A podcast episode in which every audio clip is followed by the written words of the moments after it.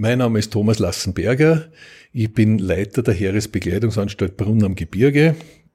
Bin ein gelernter Textiltechniker, habe die Spengergasse besucht und äh, habe Seit 40 Jahren arbeite ich im Bereich jetzt militärische Bekleidung und Ausrüstung. Und das ist Lobster und Tentakel Nummer 87, Muster beim Heer.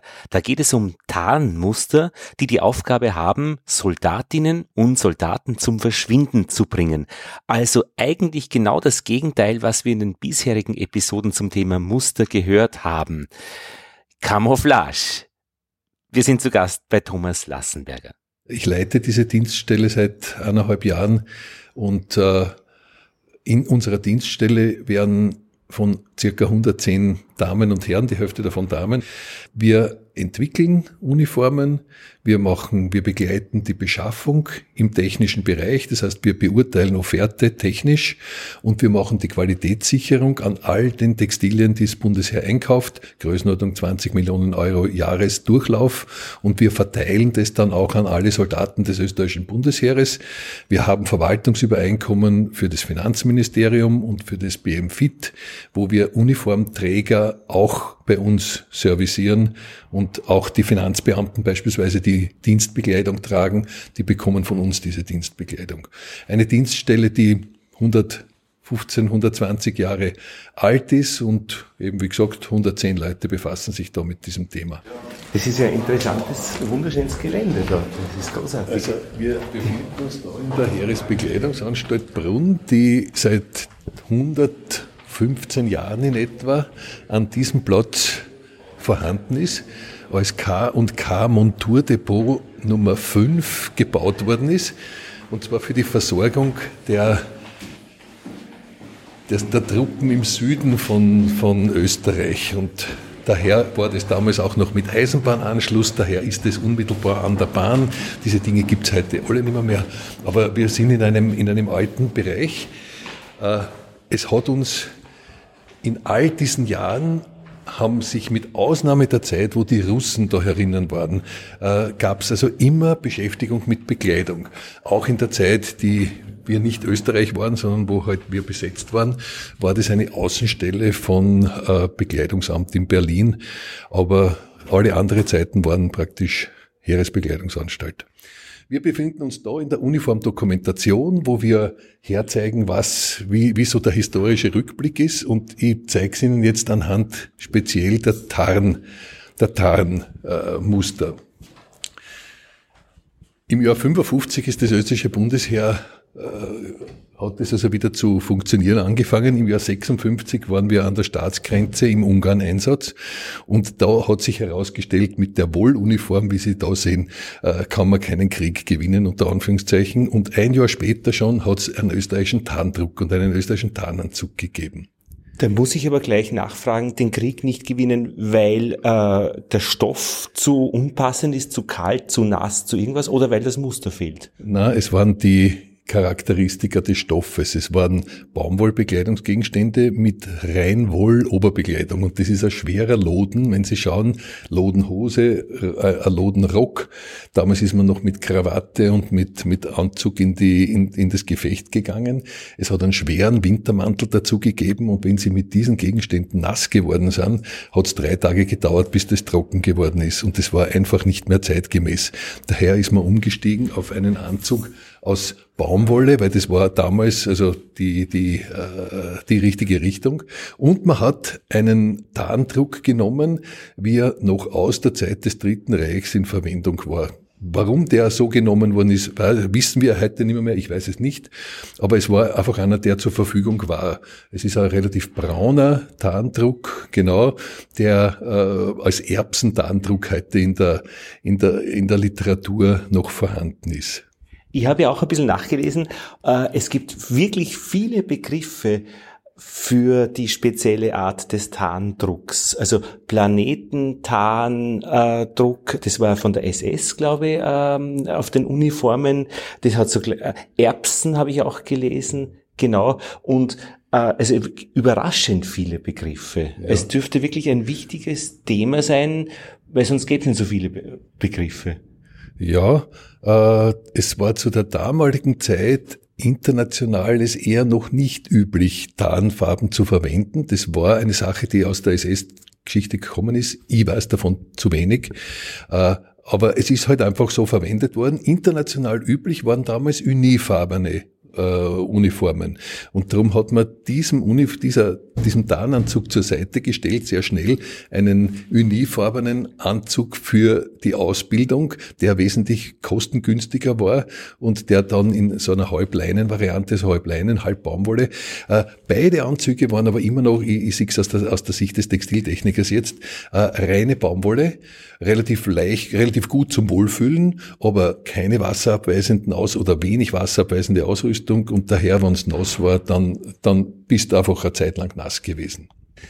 1957 erster österreichischer Tarndruck, dann hat es lange gedauert, bis es wieder zu einem Tarndruck gekommen ist. Die Uniformen dazwischen waren im Jahr 1975, das war der Anzug 75 und der Anzug 2003, die beide äh, von der Naturfaser auf die Chemiefaser, Funktionsfasern praktisch übergegangen ist im Jahr 2003, vollkommen neue Systeme, schweißtransportierende Fasern weg von, vom Körper, ganz leichte Fliese anstatt dicker Wollpullover beispielsweise und von Kopf bis Fuß haben wir uns mit wasserdichten, aber wasserdampfdurchlässigen Membranen angezogen. Stichwort Gore-Tex, Sympatex, also diese Dinge, die Wasser abhalten, aber Wasserdampf durchlassen. Weil die PVC-Jacken, die wir aus unserer Jugend irgendwo noch kennen, die, die sind da bist im eigenen Saft drunter gewesen. War zwar gegen Regen geschützt, aber man hat drunter geschwitzt. Aber das sind praktisch eben auch äh, einfärbig, so dieses dunkle Grün, Olivgrün, das, was man eben vom Bundesheer äh, Soldaten kennt, wenn man sie irgendwo vielleicht in der Eisenbahn einmal sieht, weil sie ein Stück wohin fahren oder bei im, im Fernsehen, ja. Im Jahr 2000, im Jahr 1975, wie der praktisch auf die Schiene gekommen ist, war das international üblich. Da haben auch die, NATO-Farbe war dieses, dieses äh, Grün, NATO-Grün, auch die Deutschen haben es damals gehabt. Auch bei Übungen, wenn irgendwo praktisch in einem Graben man sich versteckt und noch ähm, Farbe im Gesicht äh, oder Zweige auf, auf dem Helm steckt. Auch da praktisch noch keine Tarnmuster oder keine Tarnmuster mehr. Im Jahr 75 war das durchaus üblich. Im Jahr 2003 war international schon tarnfärbige Musterung vollkommen üblich. Nur damals haben wir einen ganz neuen Bekleidungstyp gemacht, der wirklich, wie gesagt, von, von, von, vom Körper, von, von der Haut bis nach außen hin vollkommen neue Gegenstände und neue Materialien eingeführt hat. Und der Minister Scheibner damals wollte nicht, dass es in der Zeit des Übergangs Alter auf neuen Anzug es sichtbar Soldaten zweier Kategorien gibt. Das wollte er nicht, weil es war klar, das kostet, das dauert ein, einige Zeit, bis wir das auf der Schiene haben. So gesehen sind die auch wirklich nicht unterscheidbar jetzt. man sieht sie nicht. Man, man, man, sieht den Unterschied kaum. Also man muss, man muss wissen, was, wo, wo der Unterschied ist. Äh, ich kann Ihnen oben im, Detail dann noch schildern, wie es dann zu, zur nächsten Geschichte gekommen ist. Das jedenfalls, dieser Tarn Anzug ist der, der heuer erstmalig jetzt an die Truppe mit dem österreichischen neuen Tarndruck zur Auslieferung gekommen ist. Zur Geschichte erzähle ich dann oben dann, wie es, wie es dazu gekommen ist. Aber das ist ein, ein, ein Muster, das auf der äh, Basis in der HBA entwickelter Musterung entstanden ist. HBA? Heeresbekleidungsanstalt Brunn, wo wir, wo wir sind.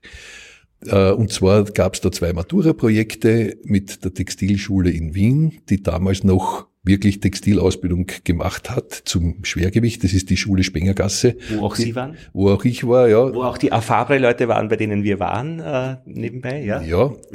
In der HBR Brunn gibt es zehn Ingenieure, die sich im Bereich der Entwicklung, der Qualitätssicherung, im, Bereich des Labors mit, mit diesen Dingen auseinandersetzen, sind zehn Textilingenieure aus der Spengergasse.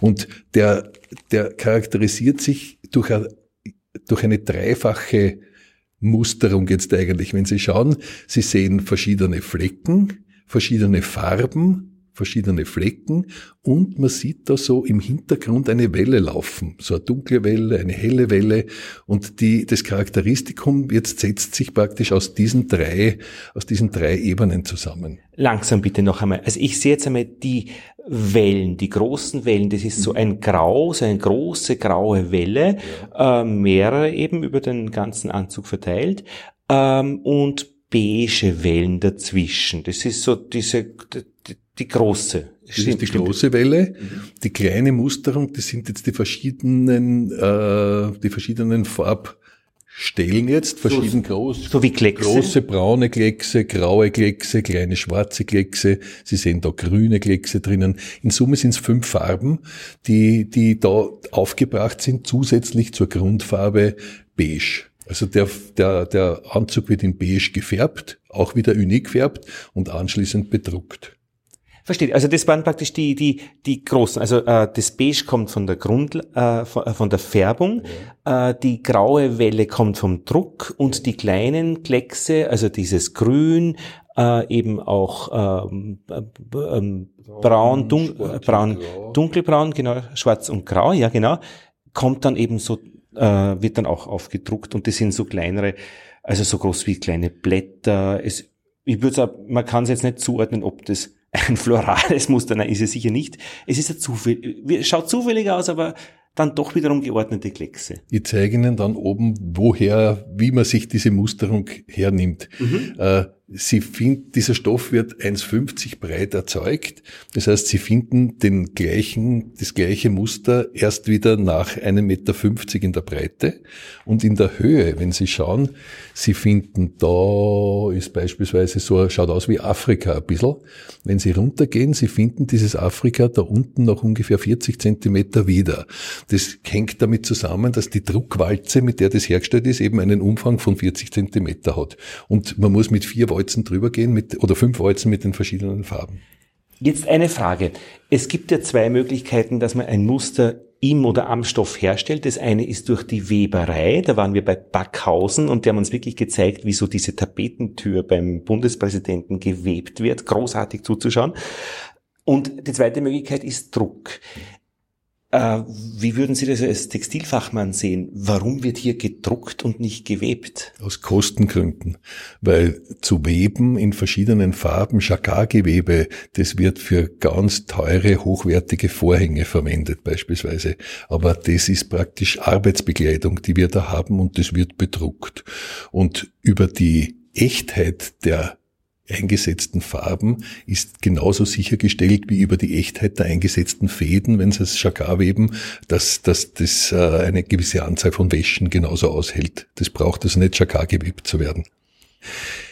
Das ist jetzt so die Geschichte und jetzt gibt's noch Zwischenstufen. Äh, darf ich noch fragen, äh, ist jetzt jeder österreichische Bundesheer Soldat oder Soldatin den ich auch in, die Eisen, in der Eisenbahn treffe, der vielleicht einmal wohin fährt, jetzt mit diesem Tarnmuster unterwegs oder hat er doch beide Möglichkeiten zur Auswahl? Das ist jetzt ein sehr Wunderpunkt, weil wir finanziell am Ende irgendwo sind. Das ist unser Problem, das wir beim Bundesheer haben.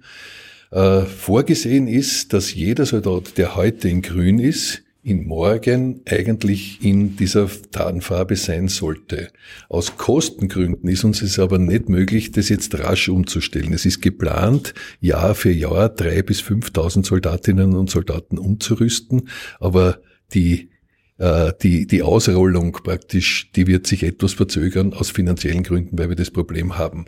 Derzeit sehen Sie in Österreich nur die Angehörigen des Jägerbataillons 18 in St. Michael in diesen Anzügen. Und im Herbst wird es ein zweites Bataillon geben, das ausgestattet wird. Äh, aber alles Weitere verzögert sich etwas, weil es eben aus finanziellen Gründen momentan wir in einer schwierigen Situation sind. Ich meine, von meiner Sicht her als, als Zivilperson, der im Alltag äh, nur dann und wann jemanden in Uniform sieht, sieht eigentlich aber schon ein, ein Tarnanzug im Alltag martialischer, sage ich jetzt aus, wie ein, ein neutraler Anzug, der eben kein Muster hat. Also von der Außenwirkung. Also innerhalb des wahrscheinlich Geländes oder Militärs ist das eh überhaupt kein Thema oder keine Diskussion. Also ich finde, die Wirkung ist schon anders. Ja, die Wirkung ist anders, sicherlich. Äh, sie ist gewünscht anders im, dort, wo Soldaten wirklich im Einsatz sind. Beispielsweise in Afrika, ich zeige Ihnen jetzt äh, in Libanon eingesetzte Soldaten oder in Mali eingesetzte Soldaten, die international tätig sind, die brauchen diese diese Außenwirkung, um jetzt auch als Soldaten gut erkennbar zu sein. Das ist ja der springende Punkt. Er soll ja als Soldat erkennbar ja. sein. Er soll als Soldat erkennbar sein. Er soll aber von seiner Musterung, wenn er sich selbst tarnen möchte, also irgendwo weniger in Erscheinung treten und irgendwo in den Waldrand oder so gehen, dann soll er eben schneller verschwinden, als er mit einer einfärbigen Uniform verschwindet. Das ist jetzt praktisch aufgebaut auf unser, auf unsere Hintergründe Wald und urbanes Gelände. Da finden Sie eben eher die Grüntöne und die Grau- und Schwarztöne, ein Kombianzug für unser Einsatzszenario, wenn wir jetzt weitergehen. Gleicher Anzug, also gleiche Tarn, gleicher Tarndruck, aber mit anderen Farben, mehr beige, weniger grün für unsere Soldaten, die im Auslandseinsatz sind. Derzeit tragen sie diesen mit digitaler Tarnmusterung, das ist das Charakteristische, eine Pixeltarnung. Diese Pixeltarnung ist vor 15 Jahren, wie wir das äh, auf, die, auf die Schiene gebracht und entwickelt haben mit den Schülern, wie gesagt, war eine Pixeltarnung deswegen, äh, naja, war der, war der Stand der Technik damals, weil bei Nachtsichtgeräten hat pixelige Farbgebung ein verstärktes Grundrauschen erzeugt. Das heißt, es ist ein, ein, ein so ein, ein graues Rauschen im, im Nachtsichtgerät drinnen gewesen und das ist also verstärkt worden durch die pixelige Tarnung. Die Nachtsichtgeräte der heutigen Generation sind besser, daher hat es heute seine Wirkung eigentlich nicht mehr und man verwendet es auch nicht mehr. Es ist auch eine Frage von modern oder nicht modern. Das sind modernere Farben, modernere Formen, das ist die Farbgebung und die Formgebung von vor 15 Jahren in etwa weil es ja auch natürlich österreichische Auslandssätze eben auch diese äh, Präsenz- oder Repräsentierungsaufgabe ist und so wie die Austrian Airlines sich wirklich Gedanken macht über ihre Uniform, Österreich sich sehr wohl auch Gedanken macht, wie wir da gesehen werden, wenn wir in äh, ich weiß nicht, Kosovo ist nur aktiv. Kosovo, äh, also genau. in, in Jugoslawien, im, im Ex-Jugoslawien sind eine Reihe von Soldaten im Einsatz. Und, und sieht man ja, wenn sie durch ja, das durch ja, ja, ja, ja. Und im äh, Libanon und in Mali. Libanon und Mali ist derzeit so ausgestattet und diese Woche fällt die Entscheidung in einem Uniformgremium, diesen pixeligen Tarndruck durch den neuen Tarndruck, der auf der Basis eben des österreichischen Tarndrucks jetzt drauf ist, zu ersetzen. Und eben, wenn man so die Augen ein bisschen zumacht, dann ist es wirklich eine Farbverschiebung hin zu eher so eben äh, Wüstenfarben. Ja. Ein Zwischenstep, äh, Tarnung im Schnee.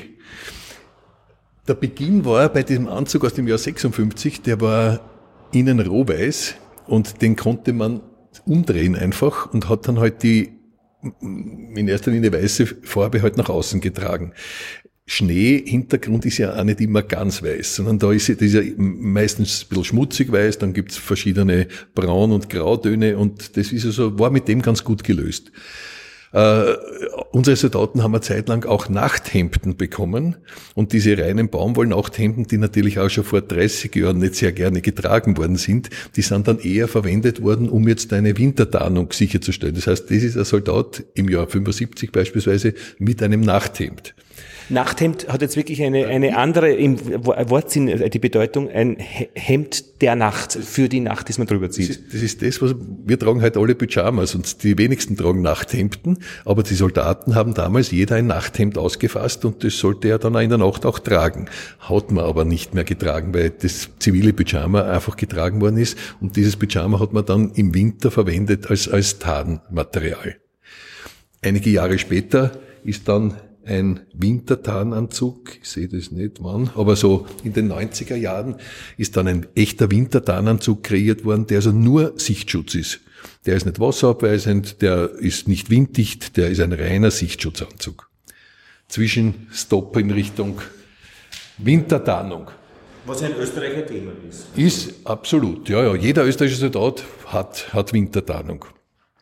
Das ist die Dokumentation jetzt unserer Jagdkommandos, äh, Spezialeinsatzkräfte.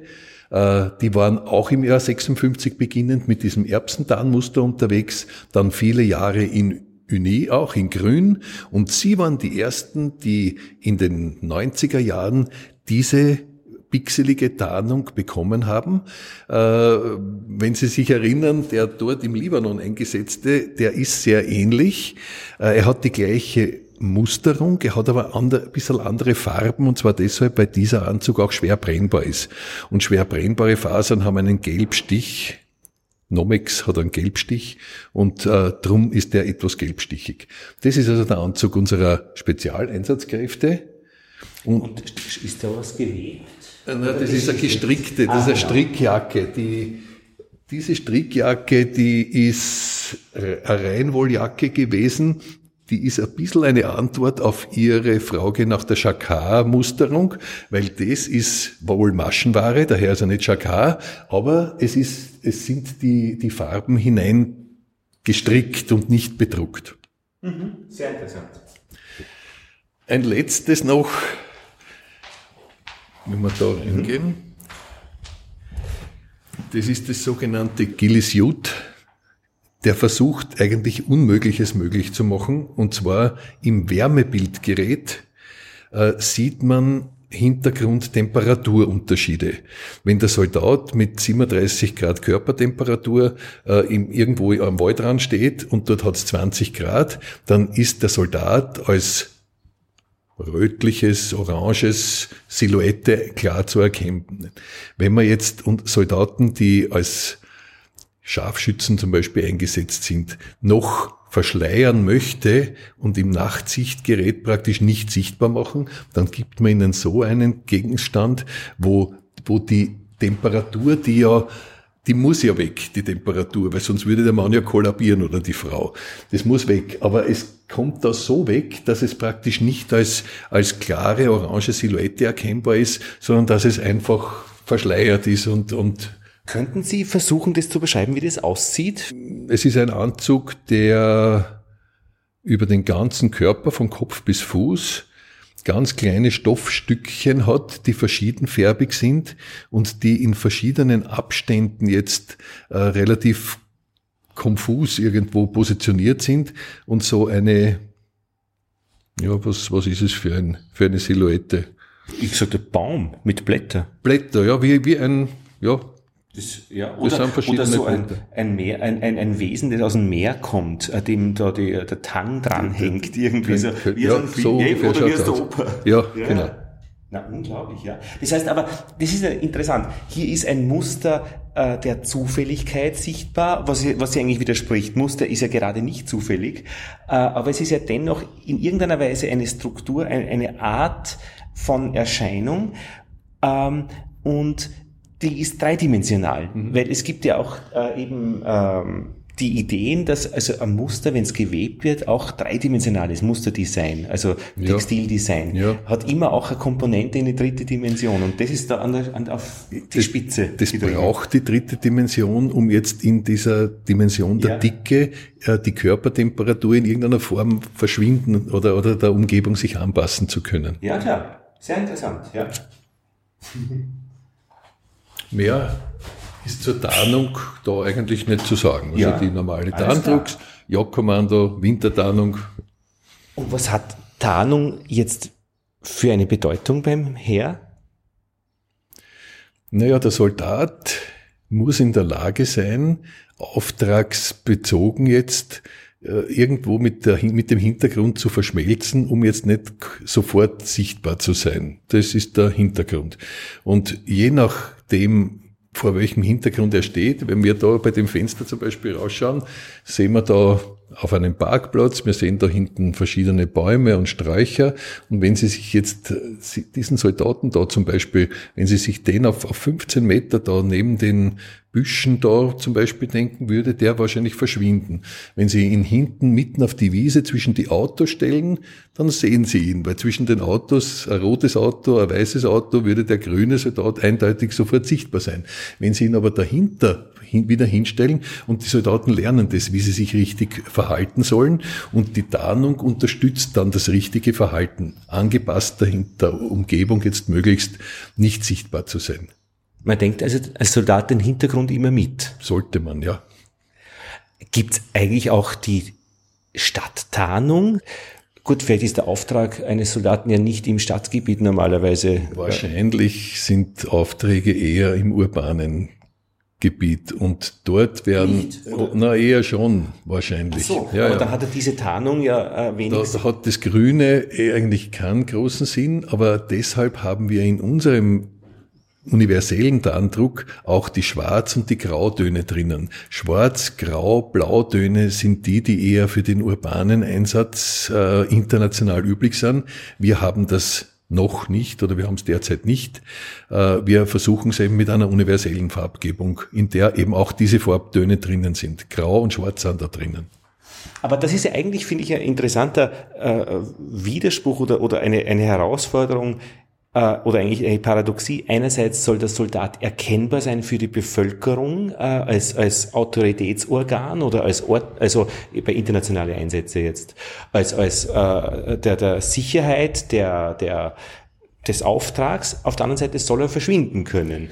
Beides äh, widerspricht sie eigentlich. Ich, ich, ich drehe es ich drehe es jetzt einmal komplett um und sage, ja. es gibt Einsätze, wo der österreichische Soldat im Katastropheneinsatz zum Beispiel mit seiner Bekleidung äh, sehr schlecht angezogen ist, weil er eben nicht gesehen wird in Gefahrensituationen. Daher bekommt der österreichische Soldat für diese Situationen auch Warnwesten angezogen, genauso wie es die Polizei, wie es die, wie es die äh, Rettung beispielsweise hat, damit er eben in einem schlechte Sicht, schlechter Winter oder was auch immer, äh, damit er eben gut gesehen wird.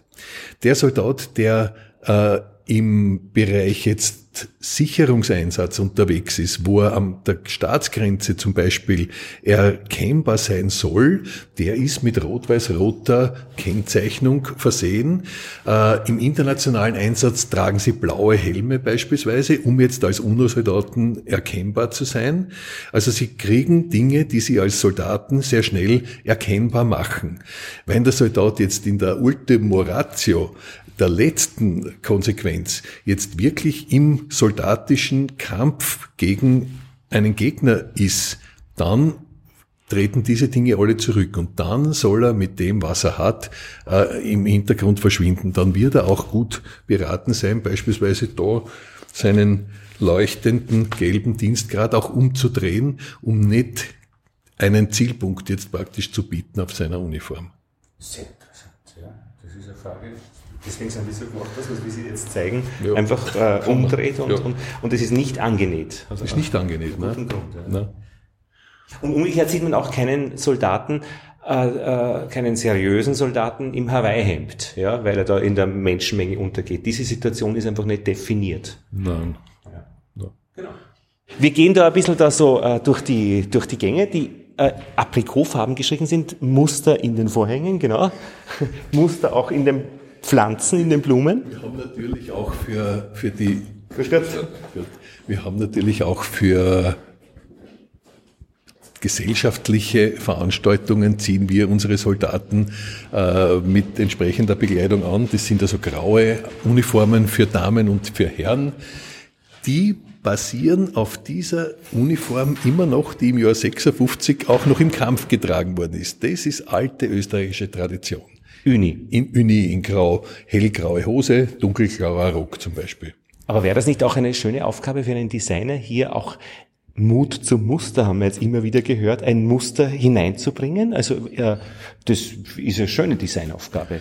Eine in sich gemusterte Uniform, Stoffmuster kann ich persönlich mir nicht vorstellen, ist international auch nicht üblich, aber es gibt durchaus Armeen, die für diese schöne Uniform mutiger sind in der Farbzusammenstellung. Die Franzosen zum Beispiel, die, äh, die kombinieren äh, Fliederfarben, Grün, äh, also die, die, die sind da schon mutiger. Wir sind da eigentlich in der, eher in der, in der K&K-Richtung immer noch äh, verwurzelt ein bisschen. Das, das, ist der, das ist des Kaisers Rock eigentlich. Auch wenn der Soldat oder die Soldatin auf den Opernball geht, dann trägt sie ein langes Abendkleid und drüber so eine Spencerjacke und er tragt eine dunkelblaue Hose und einen weißen Rock. Äh, aber auch der Rock ist praktisch der gleiche Rock wie der graue, nur halt in weiß. Da gab es vor einigen Jahren einmal einen Ideenwettbewerb, dass man den Rock der Männer auch ein bisschen an, an die an die Smokingform der Dame heranführen, dass man ein Maschall gibt und ein Smokinghemd. Das war aber dann nicht gewünscht. Und wir haben, diese Entwicklung ist dann nicht mehr, ist nicht gekommen. Wird es sehr interessant, weil würde man hier ein Muster einführen, würde man sofort eine Aussage machen in irgendeine Richtung. Das finde ich sehr spannend. Also äh, wäre zum Beispiel als Zitat ein, ein, ein, ein bisschen irgendwo an einem äh, eine, ein Tarnmuster dabei, das könnte man ja auch als, als, als äh, ich meine, ein Architekt, der, der Hochhäuser macht, der schrägt ja dann auch irgendetwas ab und baut nicht lauter, sondern damit was entsteht. Das würde mich sehr faszinieren und interessieren, dieses Element einzubringen, weil das kann dann schnell ironisch wirken, denke ich mir, oder unangepasst. Ist ein sehr interessanter Ansatz. Man wenn Sie sich in die Welt der Uniformen europaweit jetzt zum Beispiel hineinbegeben, werden Sie sehen, das ist sehr, sehr traditionell. Und da findet man Elemente noch aus von vor 200 Jahren irgendwo. Und, und die Idee, die Sie bringen, die geht man eigentlich bei diesen traditionellen Uniformen traditionell eher nicht. Und warum ist das so? Weiß ich nicht. Weiß ich nicht. Weil man zu wenig Mut hat, möglicherweise. Naja, die Frage ist Mut. Pff wenn man es braucht, hat man. Also wenn man es nicht. Pff, äh, ja, interessant. Also ich denke jetzt, wenn ich mir die, die Diskussion, wie das Haashaus damals am Stephansplatz ja. gebaut worden ist, ja, heute genau. akzeptiert es jeder. Das ja, war eine genau. sehr mutige Entscheidung und wenn ich durch Paris gehe, äh, ist, ist dort alt und neu sehr, sehr interessant eigentlich miteinander vermischt. Wir, tun genau. das, wir tun das eigentlich nicht. Genau. Und äh, ist es auch natürlich schon so, dass man anhand äh, der Bekleidung und anhand der Musterung äh, einen Soldaten auch international unterscheiden kann. Also das ist schon äh, eine österreichische, äh, ein österreichisches Tarnmuster oder ein amerikanisches von der, keine Ahnung, Navy oder wer auch immer, ja. oder ein russisches, das würde man schon erkennen. Wir gehen da übrigens äh, an Fauteuils vorbei mit wahrscheinlich Backhausenstoffen. Backhausen, ja. also äh, Türkis mit, mit äh, äh, so ein bisschen mit einer gelben Musterung mit Blumen. Ja? Deko-Bereich, also diese Backhausenstoffe sind ja, ja. im Deko-Bereich War irrsinnig spannend zuzuschauen. Und Sie, Sie fragen jetzt nach, nach Sie fragen zum Beispiel nach international, wie die, wie die internationale Musterung ist. Wenn Sie da schauen, haben Sie beispielsweise den Erbsendruck der Österreicher. Ja, würde ich erkennen. Der, das Zeltblatt hat an der Rückseite eine hellere Variante gehabt, eher für den Winter. Das erbsenfarbene da sind auch noch Streifen da sind auch Streifen drinnen. Das ist im Jahr 56, 57 ist das so gekommen. Das war beispielsweise das sehr rot lastige Muster der Schweiz, die das dann umgestellt haben auf die Farben, die eigentlich auch wir drinnen haben. Das ist genau das gleiche Muster, nur halt jetzt und die haben noch ein sehr ähm, karibikartiges Türkis Dieses drinnen. Türkis, ja, das waren, waren Muster, die einfach so, und die haben es dann eher ruhiger gemacht und sind auch auf diese grün-braun, äh, hellbraun-grün Töne gegangen. Die haben aber ausgefranste Ränder, die braunen, Fall, und so ja. würde man es unterscheiden können. Ja, so kann man es unterscheiden. Das ist zum Beispiel der alte deutsche Tarndruck, das ist der aktuelle deutsche Tarndruck, der sehr ähnlich in, das, in die Multicam-Musterung. Multicam, das ist ein Muster, das aus Amerika kommt, das eine registrierte Marke ist und wo man sich so ein bisschen dran anlehnen kann an den Farben zum Beispiel. Ich zeige Ihnen dann, wie es zu unserem Muster gekommen ist. Das sind die Dänen beispielsweise, das sind die Belgier, die man, die man immer noch in diesem großen Muster da immer wieder sieht. Äh, das ist wirklich großflächige Großflächig, ja. Ähm, Flecken, wie wenn man so Öl aufs Wasser leert ja. Äh, und an den Rändern äh, so, schaut aus, wie wenn die, die, das nicht genau übereinander liegt, sind so weiße ja. Linien entlang. Auch sicher beabsichtigt. Zufällig ist da nichts. Ja, ich schaue jetzt nur der Grundton. Ich glaube, na Zufall ist da nichts. Zufall ist nichts. Die Franzosen haben auch sehr großflächige mhm. Muster in Grün und in Beige. Das sind die Holländer beispielsweise, die so ein bisschen tigerartige Muster haben. Auch die Briten haben ein ganz ein ähnliches. Das wirkt ein bisschen nach Dschungel, nach, nach große Blätter. Ja, ja. Das, das kommt sicher aus der Tradition England, äh, Indien, kam, kommt sicher von dort irgendwo her. Die Schweden haben eine große eckige Tarngebung, die Norweger, Die ganz das- ähnlich, aber, aber rund wieder. Die haben das praktisch wie mit Lineal gezeichnet. lineal, ja, genau. So Landkarten. Ja, wie ja. Lineal. Das sind die Italiener zum Beispiel, das sind die Griechen, wobei man bei den Griechen eigentlich überlegen sollte, die haben, wenn es Sommer ist, doch sehr, sehr viel an, ja, mehr, mehr wirklich leuchtendes Grün. Trotzdem sind sie mit, mit Grüntypen da eigentlich am Werken. Da sind die Amerikaner, die alte, alte amerikanische Tarndruck, der erste, das ist der derzeitige amerikanische Tarndruck, da sind die Kanadier zum Beispiel. Die Kanadier waren die, die mit dieser pixeligen Tarnmusterung vor 20 Jahren irgendwo die Linie vorgegeben haben. Ja, den Amerikaner erkennt man auch. Also dieses helle, Ja. äh, pixelige Muster. Ja. Ja. Wenn ich jetzt noch einmal auf die Entwicklung zurückgehe, ein, es war ein Matura-Projekt,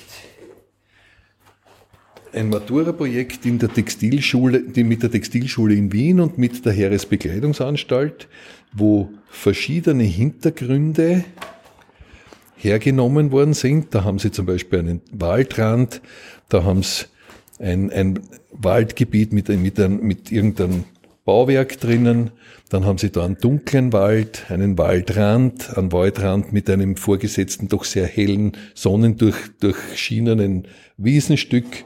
Dann haben sie da verschiedene Grüntöne und auch mit steinigem Hintergrund. Da stehen also einige äh, Bäume. Sie sehen also die, die, die, die Muster sind sehr verschieden. Und in diese in diese Hintergründe hinein hat man mit diesem Matura-Projekt einfach verschiedene Dinge hineingelegt. Und Sie sehen, Sie finden diese Wellengebung auch heute in den, in den Uniformen praktisch immer noch.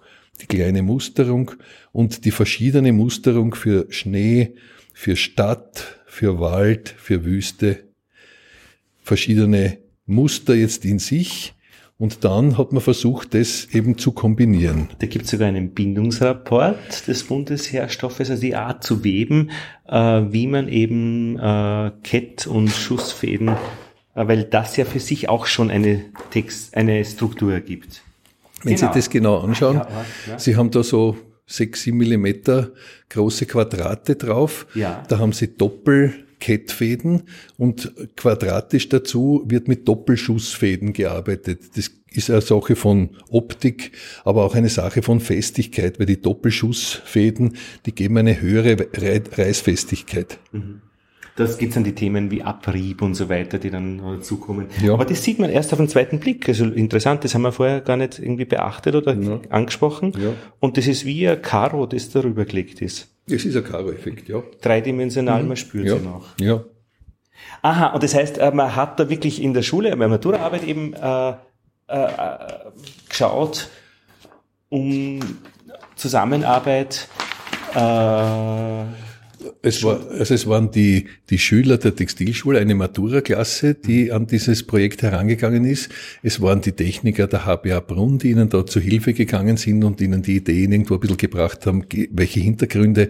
Das war eine logistische Herausforderung, weil das ging ja über einen Herbst. Ein Matura-Projekt fängt erst im Herbst an, dann ist bald einmal Winter, dann war Schnee, dann war die Frage, haben wir Schnee genug, um jetzt irgendwelche äh, wirklichen Ergebnisse zu haben? Und der Frühling mit seinen ganz hellen Grüntönen ist die nächste Herausforderung. Also es beginnt mit stumpfen Tönen im Herbst, es ist mit einer Winter-Weiß-Grau-Musterung und es ist ein sehr, sehr intensives Grün, äh, das, das in der, im Frühling eben dann dominiert.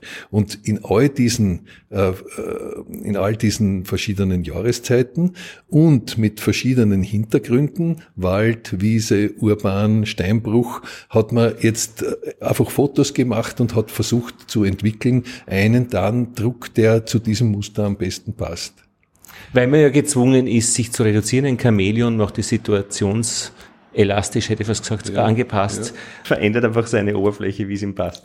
Und auf der Basis dieser, wir haben es also unten gesehen, das waren die, die Jagdkommandoleute, dieses Muster war das, was wir entworfen haben, aber das kam so nie zum Einsatz.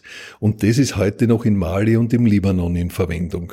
Und auf Basis dieser Muster, die wir da hatten, haben wir vor drei Jahren den Auftrag bekommen, die Heeresbekleidungsanstalt, ein neues Tarnmuster zu entwickeln, auf der Basis der Grundlagenarbeit, die da dahinter steckt, aber nicht mehr pixelig, sondern analog äh, und mit den Farben der damals modernen Multicam-Farbrichtung. Das sind so Schlammtöne.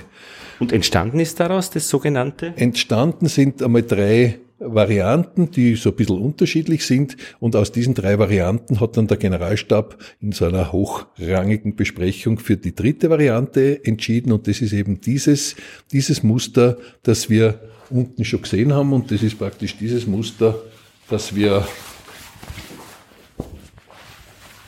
dass wir mit dieser, mit dieser Hintergrundwelle in den, in den verschiedenen Farben und mit den verschiedenen Mustern so jetzt zum Einsatz bringen. Und hat es auch einen Namen? Nein, es ist der neue österreichische Tarnanzug und es ist der neue österreichische Tarndruck. Verstehe. Hat keinen Namen noch. Könnten wir ja noch. Wieder kriegen. Wird, wieder wird kriegen, wahrscheinlich? Wieder kriegen? Er wird, ja, er wird dann kriegen müssen, weil wir, weil wir ja schon auf der, auf der Spur sind nach, nach neuen Mustern jetzt für die, für die Wüste, glaube ich, habe ich es Ihnen gezeigt dieser, dieser neue Tarnanzug beige.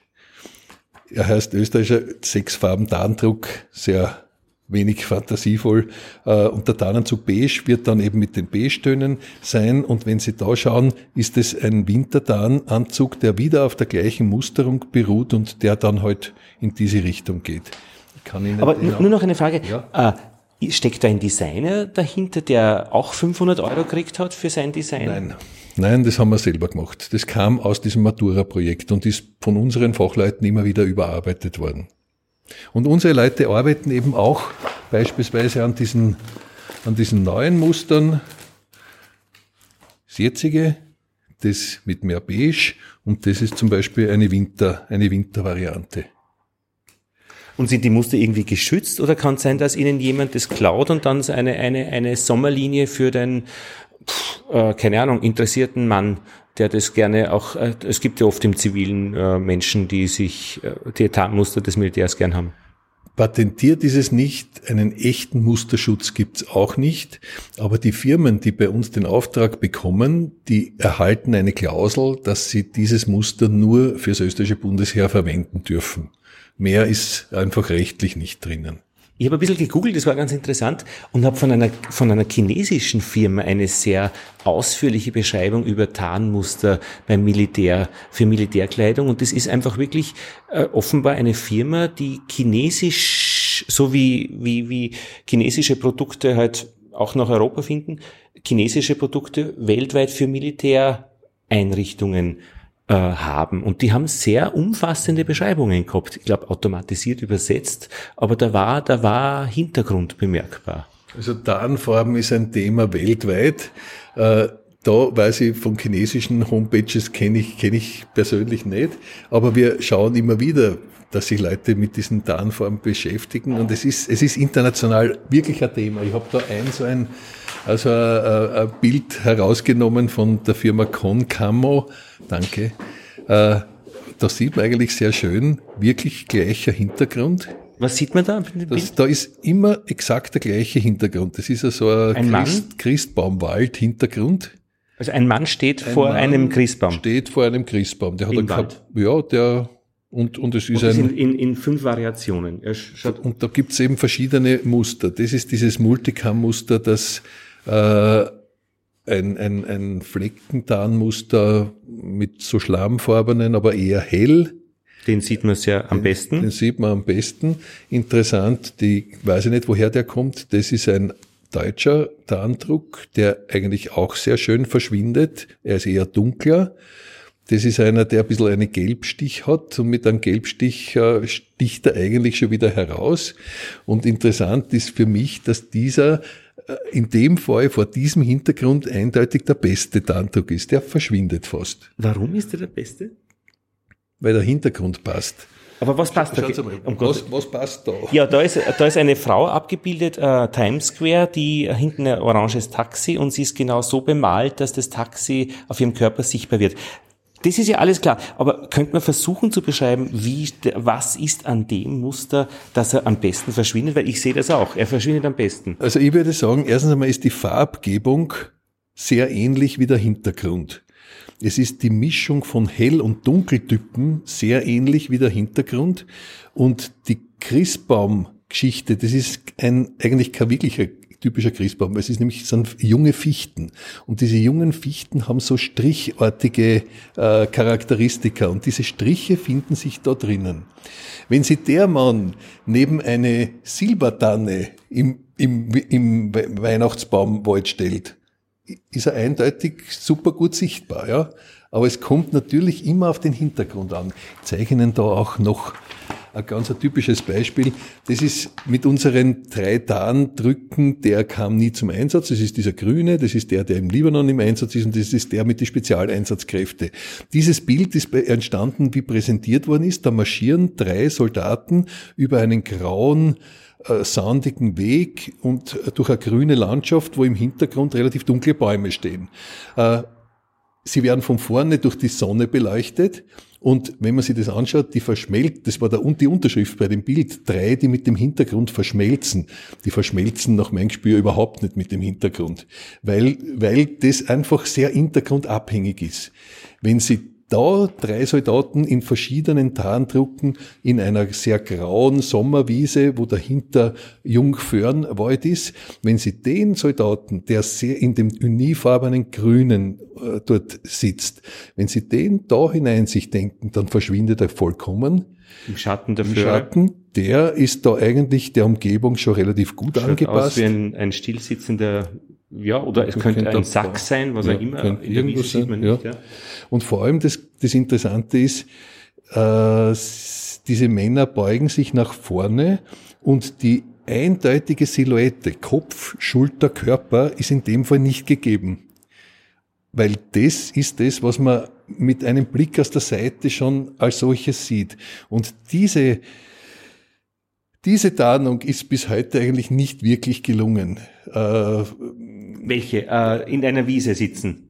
Na, äh, Silhouette, mhm. Schulter, Mann, Frau mhm. und der Kopf. Mhm. Diese typische Kopf, Schulter, Körpergeschichte die, die müsste in irgendeiner Form verschleiert werden, indem man beispielsweise den Kopf verschwinden lässt und am Bereich der linken Schulter einen, einen anderen Kopf aufsetzt zum Beispiel. Dann würden wir im Vorbeigehen das nicht sofort als eine, eine Person erkennen. Aber das ist noch nicht gelungen. Ja, ja, weil man hat ja praktisch die Mustererkennung beim Menschen ist ja hochgradig gehirntechnisch spannend, äh, dass da, wie das entsteht. Äh, und, und Mustererkennung ist der Mensch ja großartig, also andere Menschen zu erkennen. Äh, und, und auch Hunde nebenbei, wenn man mit einem Hund spazieren geht, er sieht die Silhouette eines Hundes irgendwo auf 30 Meter Entfernung, kann ein großer Hund, ein kleiner Hund sein. Möglicherweise ist auch die Bewegungsart noch dabei. Das, das kommt auch noch dazu. Äh, Sie sehen einen Soldaten, der gut getan, den, sich richtig verhält, in einem Waldrand steht, sitzt, liegt, sicherlich sehr, sehr spät. In dem Moment, wo er sich bewegt, ist das erkennbar. Und der kann noch so gut getan sein, Bewegung ist einfach erkennbar. Das weiß jeder Leopard. Ja, ja genau. Ja. Klar, ja, ja, Wahnsinn. Es haben, es haben manche versucht, das zu lösen. Ja, ja, also äh, werden Sie schauen äh, nach der richtigen Mappe äh, zu lösen, dieses in der Serengeti unter einem heißen Baum sitzen, Zebra und so weiter, da ist ja auch äh, die Bewegung äh, ein Thema, das im, im, im, äh, im Kopf das Bild nicht erkannt werden kann, wenn, wenn so ein Flieren und, und Singen ist irgendwie. Und das kann durch Muster unterstützt oder, oder, oder verhindert werden. Also die Geschichte mit der Natur, die muss man sehr vorsichtig ja. angehen, weil da gibt's einerseits die, die Sache der Jäger tarnt sich, um nicht gesehen zu werden. Der Tiger mit dem, in dem Gras, der in den, das in Indien ist, der ist schlecht sichtbar. Aber es ist die Frage, warum ist nur der Tiger so gepflegt? Der schwarze Panther beispielsweise nicht. Hängt es damit zusammen, dass er in, in, in der Nacht wandert oder, oder die Jagd? Ich weiß es nicht. Aber wenn Sie beispielsweise schauen, die andere Seite sind die Zebras, wo man sagt, durch ihre Streifen, weiß und schwarz, äh, verwirren sie den Jäger und, und der tut sehr, sehr schwer.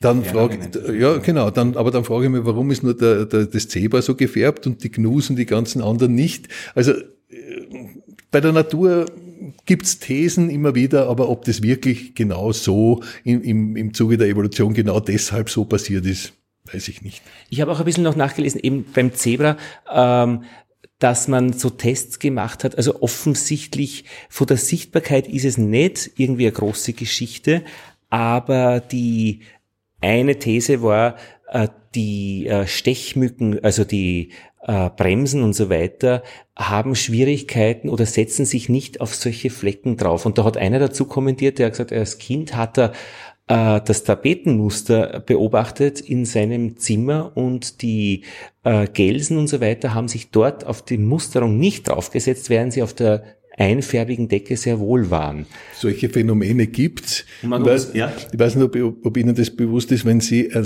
sehr gelbes T-Shirt beispielsweise tragen, dann gehen die Mücken schneller drauf. Ist mir nicht bewusst, also habe ich nie bemerkt. Es gibt so, es gibt so, so Phänomene. Ja, ja. ja. Und, und praktisch, die, man hat dann auch versucht, also einem Pferd, einen Zebra Anzug zu geben und hat beobachtet, dass es weniger solche Bremsen und Stechmücken gehabt hat.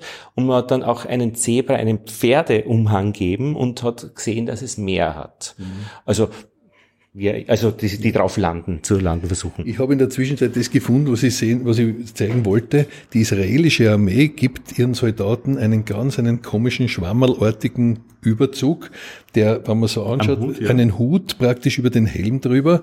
Wenn man sich das Bild anschaut, wie die Soldaten da unterwegs sind, Dort wird dieser, diese Kopf-Schulter-Silhouette äh, ganz bewusst versucht zu verschleiern, indem man ihm einfach so ein, so ein Ding gibt.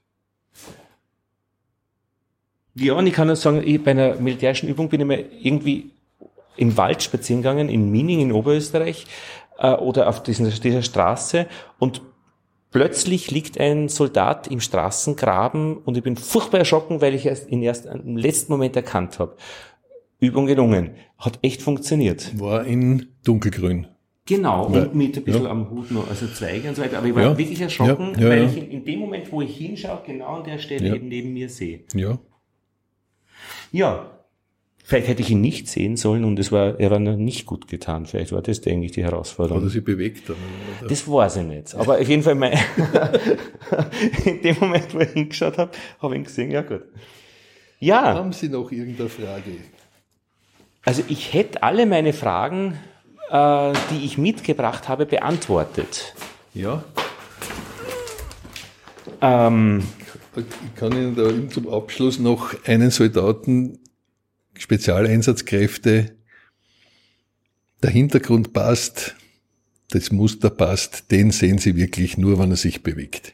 Das ist so ein abfallender Hang, der so erodiert ist, so wie die, wo die Eisvögel nisten an einem Fluss, also so Sand angeknappert äh, und, und so, so höhlenartig, ähm, äh, wo, wo so Nistplätze sind vielleicht für Vögel.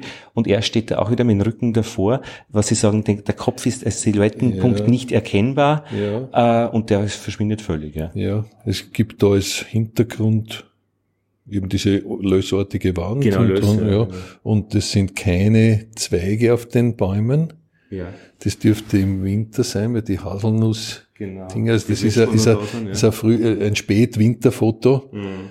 aber ohne Schnee und dort verschwindet der Soldat mit seiner Tarnung. Komplett. Ich meine, zusätzlich noch die eine Herausforderung, äh, dass die Maschinenerkennbarkeit ja wieder eine andere ist. Wie Sie gesagt haben, mit Nachtsichtgerät, auch da ist Tarnung, aber natürlich eben unter den Regeln der Maschinen. Äh, wir tarnen unsere Soldaten im sichtbaren Bereich und im Infrarotbereich, weil die Nachtsichtgeräte diesen nahen Infrarotbereich benützen.